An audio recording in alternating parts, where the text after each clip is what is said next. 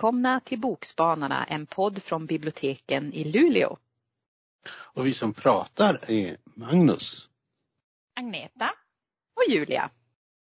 Och nu blir det tyst. Jag tror att Julia håller på att plocka fram näsdukarna. Och, för nu blir det sorgligt. Jag känner att jag läst många dystra böcker på sistone. Det har jag. Det kanske är hösten som, som spökar in och spelar in här. Mm. Brukar ni läsa mer dystra böcker på hösten? Jag vet inte, jag är ju sådär kaosläsande så jag läser det som ligger högst upp ungefär. Ja, I min pile of shame. Ja. Har du en pile of shame? Wow. Mm, en pile of shame, det, det, är alltså en hög med böcker som man bara måste läsa. Mm. Och när den måste. går över sådär 20 stycken så inser man att det kanske inte är så bara måste utan Nej, det är ju det där med tiden också. Jo. Att, att, ja, och nu när jag har mer tid, jag är ju ti, numera tidsmiljonär, så känner jag att jag har lik förbaskat alldeles för många böcker. Alltså, och så när jag då är inne och jobbar någon gång då plockar man ju på sig ännu fler böcker fast jag tänker att nu ska jag inte ta hem några böcker den här gången. Men det går ju liksom inte utan det är ju precis som du säger, den här måste jag läsa, den här måste jag läsa, den här måste jag läsa. Oj, oj, oj, oj. Och det kommer ju hela tiden så mycket bra nya böcker. Ja, det gör ju det. Och för att inte tala om de gamla om vi nu ska fortsätta slå ett slag för klassiker. Mm. Ja, exakt de som man inte han eller tvingades läsa när man gick i skolan. För så var det ju också. Eller hur? Men ska jag, jag tänkte jag kunde börja tipsa. Då börjar jag faktiskt med en, en ny bok som, som, som jag blev lite lockad av att läsa som jag vill tipsa om nu. Och det är Trion av Johanna Hedman. Mm. Och den boken har jämförts med samlade verk av Lydia Sandgren. Och så har jag även sett jämförelse med Edith och Julian av Nose Dolan och den har ju jag tipsat om Ja, den läste jag sen efter ditt tips och den var ju riktigt, riktigt bra. Eller hur? Mm. Och det här är ju en eh, relationshistoria om vilsna människor. Eh, och man kan ju se det som en, ett slags triangeldrama. Det är osäkra människor som inte kan uttrycka vad de egentligen vill och de vill inte visa sig sårbara. Och de har en ganska dyster syn på livet och på kärleken. Och i de här relationerna glider som vänskap och kärlek in i varandra. Och det handlar om barndomsvännerna Tora och August. Och hon är juri, juriststuderande från fin familj och han är konstnär som väntar på genombrott. Och ibland är de älskare. Och när Hugo hyr rum hos Toras föräldrar så blir han först vän med August och sen så börjar han även umgås då med Tora. Eh, och Hugo är tillbaka i Sverige efter att ha studerat i Berlin och han ska läsa då på Stockholms universitet och det är så han har hittat rummet hos Toras föräldrar. Och Tora gillar ju inte Hugo i början. Medan Hugo dras både till Tora och till August. Mm. Men de blir alla vänner och umgås hela tiden. Men det är liksom sköra band dem emellan. Och boken börjar 20 år i framtiden. 20 eh, år efter de först hade träffats. Så när en, en flicka som heter Frances, hon är Toras och Augusts dotter, hon ringer Hugo, han bor i New York och hon ringer honom för hon vill prata om sin mamma. Mm. Och Hugo frågar då, ja men är hon döende, är hon sjuk? Men det är hon inte. för han tänker, det verkar vara som det enda, okej okay, är det därför du vill prata med mig?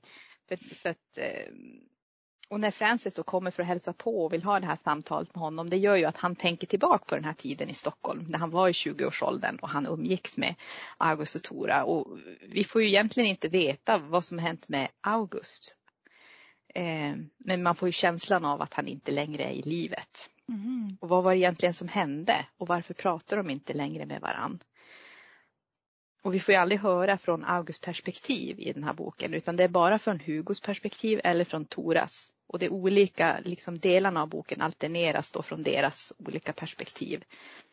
Eh, och vad kände de egentligen för varann och vem är det som är centrum av den här boken? Är det August eller är det Hugo eller är det Tora som är centrum här? Eh, och det som är intressant med ett av de perspektiven, ett av de här trions perspektiv saknas Mm. Eh, och det är ju klart, det finns många oklarheter alltså, kvar när man, efter man har läst den här. Och så, som, som läsare får man ibland fylla i lite själv eller tolka. Eh, och det tycker inte jag gör någonting, utan det är ju som livet är att alla har olika, de har olika minnen och ser tillbaka på vad som har hänt på olika sätt. Eh, så jag, jag, tyckte väldigt mycket om den här boken. Eh, och jag känner nu mer sugen på också att plocka upp samlade verk av Lydia Sandgren, vilket är den boken jag inte har läst. Oh, Men den, här, ja, den, är så, det, ja. den är en så stor tegelsten ja. så det har liksom Men hållit mig lite. Du, vet, du, vet du, den, du kommer, bara, du kommer inte kunna släppa den. Du kommer bara läsa och läsa och läsa. Den kommer gå jättefort att läsa. Alltså den, oh, wow vilken bok. Den, ja, den knockade ju mig helt. Och jag tänkte faktiskt när jag, när jag hörde om den här trion när den kom mm. Och att den jämfördes då med, med Lydias bok, tänkte jag den måste jag också läsa. Ja, det måste ja. du. Jag tycker den, det måste du. För det är väldigt intressant grepp det där att ha liksom när tre personer ska vara är så centrala att den heter mm. till trion och så är det en persons pers perspektiv som inte, man får aldrig höra berättas genom dens ögon eller perspektiv. Så jag tyckte det var väldigt intressant berättargrepp. Så jag rekommenderar den. Vad har du att tipsa om då Agneta? Ja, jag har ju då, jag är ju, jag är ju så fånigt romantisk och jag älskar ju det här med kärlek och ja men ni vet. Och jag kommer faktiskt ihåg när jag läste den här boken som jag ska prata om nu medan världen ser på av Anna Larsson så kom jag ihåg en novell eller en uppsats som jag skrev i skolan som jag fick riktigt bra betyg på som handlar om en tjej som som var så vansinnigt kär i Svenne Hedlund i Hepstars. Och så får han... oh, Gud. Förlåt. Ja. Och så får han upp ögonen för henne och så blir de ju ett par. Och jag tänkte så här, han är bara 11 år äldre än jag, det måste väl ändå funka. Men den här Medan världen ser på, det, för det första så är det en fantastisk debut. Jag tänker ibland så här, men shit alltså hur, hur, hur de skriver de här, många av de här debutanterna. Och den här Anna Larsson hon är ju hon är civilekonom i botten och arbetar som konsult i eget företag. Eh, och så har hon ju gått eh, skrivarutbildningar, tack och lov, det får vi ju vara glada för för att det här tyckte jag var riktigt, riktigt bra. Eh, boken handlar om Eh, en kvinna, Sara Bergman. Hon arbetar som ekonom på ett bokförlag, ett litet kämpande bokförlag i Stockholm. Och vad som är intressant med Sara är att hon lider av högkänslighet. Och det är ju ett uttryck som har kommit fram på senare år om människor som de blir helt enkelt överväldigade av livet och världen. Och, eh, hon, hon kraschade en gång några år tidigare för att, på grund av att hon tog på sig för mycket jobb. Och hon har bestämt sig för att så dåligt vill hon aldrig mera må så att hon sållar väldigt, väldigt noga bland sina aktiviteter. Och hon har ett väldigt stort behov av att vara ensam och aktiviteter hon sållar bland är ju bland annat middagar med släkten och familjen och sådana här saker. Så att de få gånger hon tackar ja, då ska det vara något väldigt speciellt.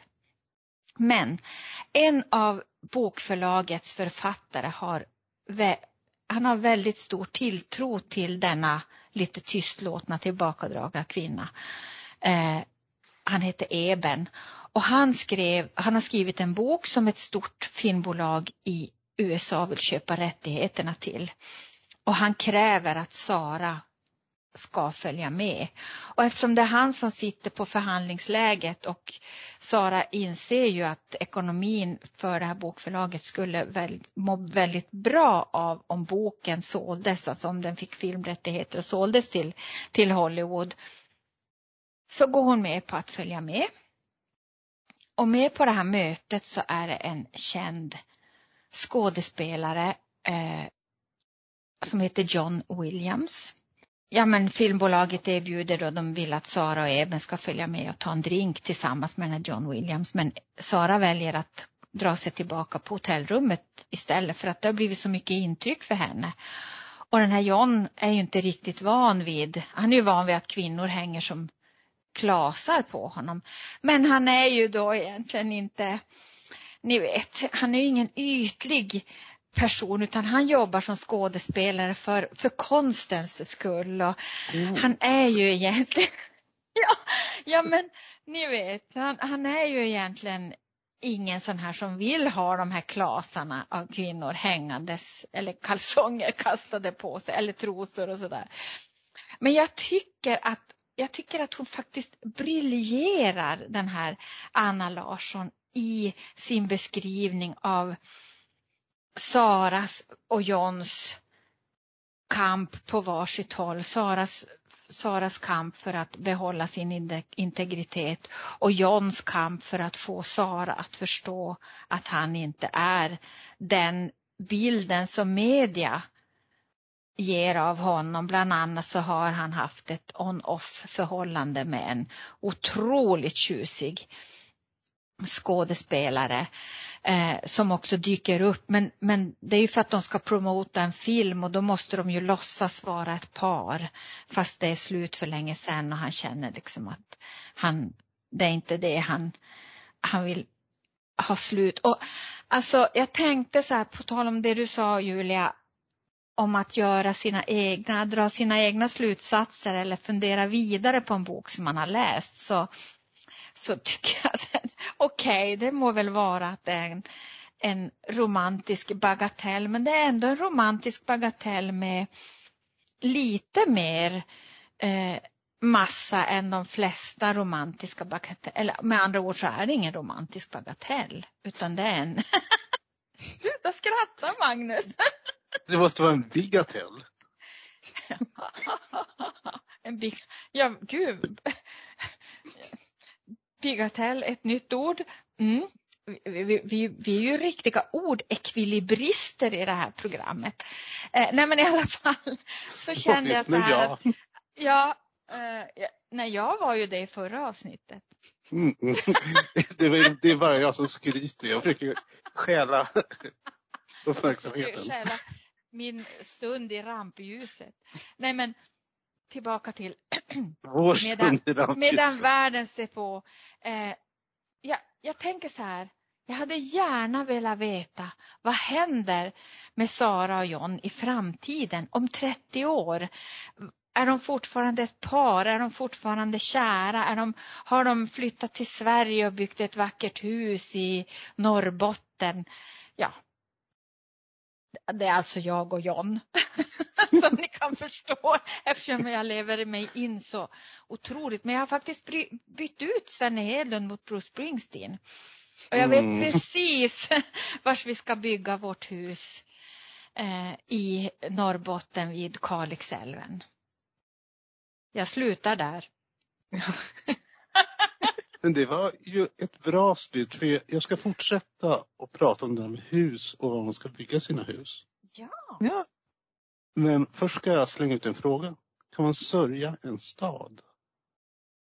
Ja. Ja. Det tror jag. Mm. Mm.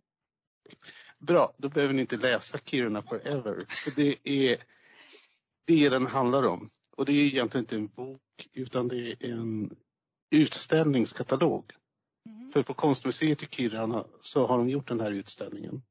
Som är menad att vara någon slags katarsis, alltså renande upplevelse. För de Kirunabor som faktiskt känner sorg över det som händer där. Så utgångspunkten är att ja, vi vet att det är nödvändigt. Ja, vi har vetat att staden ska flytta.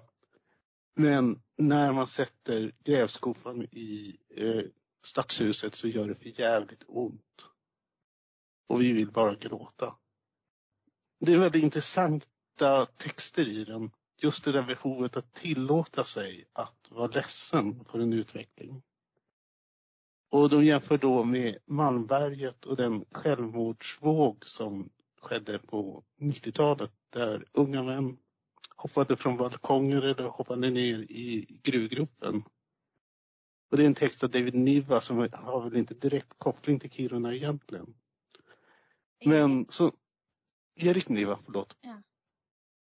Och, eh, men vad de visar där, det är liksom att Malmberget har vetat under en betydligt längre tid att eh, de inte kommer att överleva, att hela samhället liksom kommer rivas. Och de här unga pojkarna då som inte kan prata om sina känslor och som egentligen inte har någon annan framtid än Malmberget. De har ingen annan utväg än den här liksom desperata sorgen och självdestruktiviteten. Jag som har liksom något så här utom socknes eller utom perspektiv just till Kiruna och i och Malmberget också. Jag kan ju bli sådär lite irriterad och säga, ja men ni har ju vetat det här jättelänge. Och de hävdar ju liksom det där att hela den här debatten med att man flyttar en stad. Det är egentligen att sminka över det som har hänt. Eller det som händer nu. Alltså att man river, man utplånar. Och det man bygger upp det är egentligen inte eh, ett bevarande. Utan det liksom blir mer ett hån. Alltså när man går till det nya kommunhuset och också eh, dörrhandtagen på det är hämtade från det gamla. Mm. Och som vad ska jag säga, gammal Kirunabo så är det inte någon hyllning till det förflutna utan det är liksom bara understryka att det inte existerar längre. Och, och så naturligtvis, jag kan aldrig göra den här boken rättvisa för man måste titta på bilderna som finns i den. De har samlat ihop sina eh, prospektionsritningar över gruvan som de har satt vid sidan om sådana heroiska landskap från Kiruna-trakten målade i början av 1900-talet. Mm. Och när man ser de här ritningarna hur de ska gräva i, i jorden och så tittar man på tavlorna och då ser liksom alla bergen verkligen ut som de går att äta. Alltså bara något som finns där för att konsumeras. Eh, det finns eh, sådana arkitektskisser av Eskin med hans vision för Kiruna. Som är jättehäftiga. Alltså man kan tänka sig Kiruna som hel stad som ser ut som shopping ungefär. Ja. Fast utomhus då istället för inuti. Men det som blir absurt det är ju liksom när man kommer till de moderna arkitektversionerna i slutet av hur det nya Kiruna ska se ut. Och man inser att de är inte så mycket mer sansade än liksom eh, Erskins eh, liksom helt flippade idé. Så jag ska nog vänta kanske ett eller två år tills de blir mer färdiga. Mm. Sen ska jag fara dit och absolut fara dit och titta. Ja, jag ska också vilja åka dit. Jag har inte varit där sedan 1980 någonting. Mm. Mm. Blev lite dämpat. Ja, ja. Men, men alltså jag, men det viktiga med boken också som hon säger, det, det är ju liksom att tillåta sig vara ledsen, alltså gå igenom sorgeprocessen. Mm. För vi lever liksom på något samhälle där det egentligen bara eh, eh, premieras om man är glad eller arg. Alltså det är de två lägena som man liksom får uppmärksamhet eller man liksom får någon slags feedback på. Mm.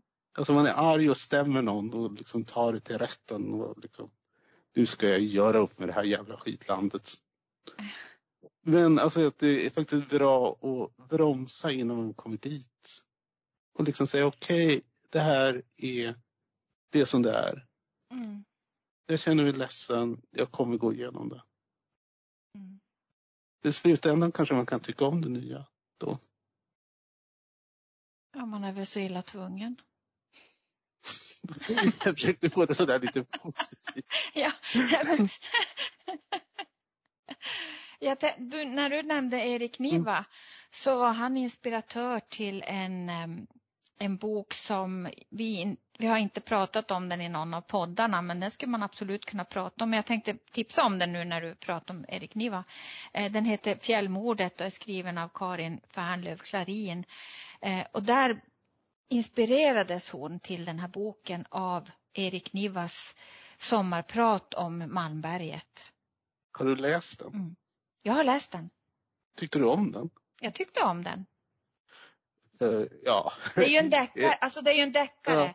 Och den var ju alldeles för, eh, den hade behövt eh, ganska mycket redigering av en, av en eh, korrekturläsare som hade haft strykit mycket för att den är ganska spretig.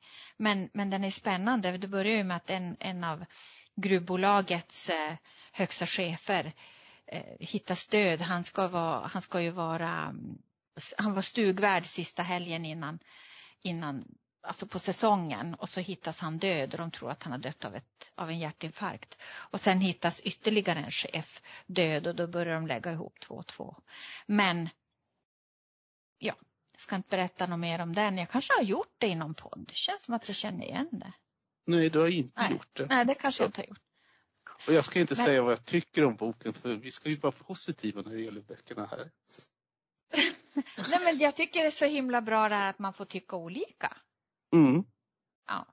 Men tyckte Absolut. inte du också att den hade kunnat kortas av lite grann och, och liksom rensas?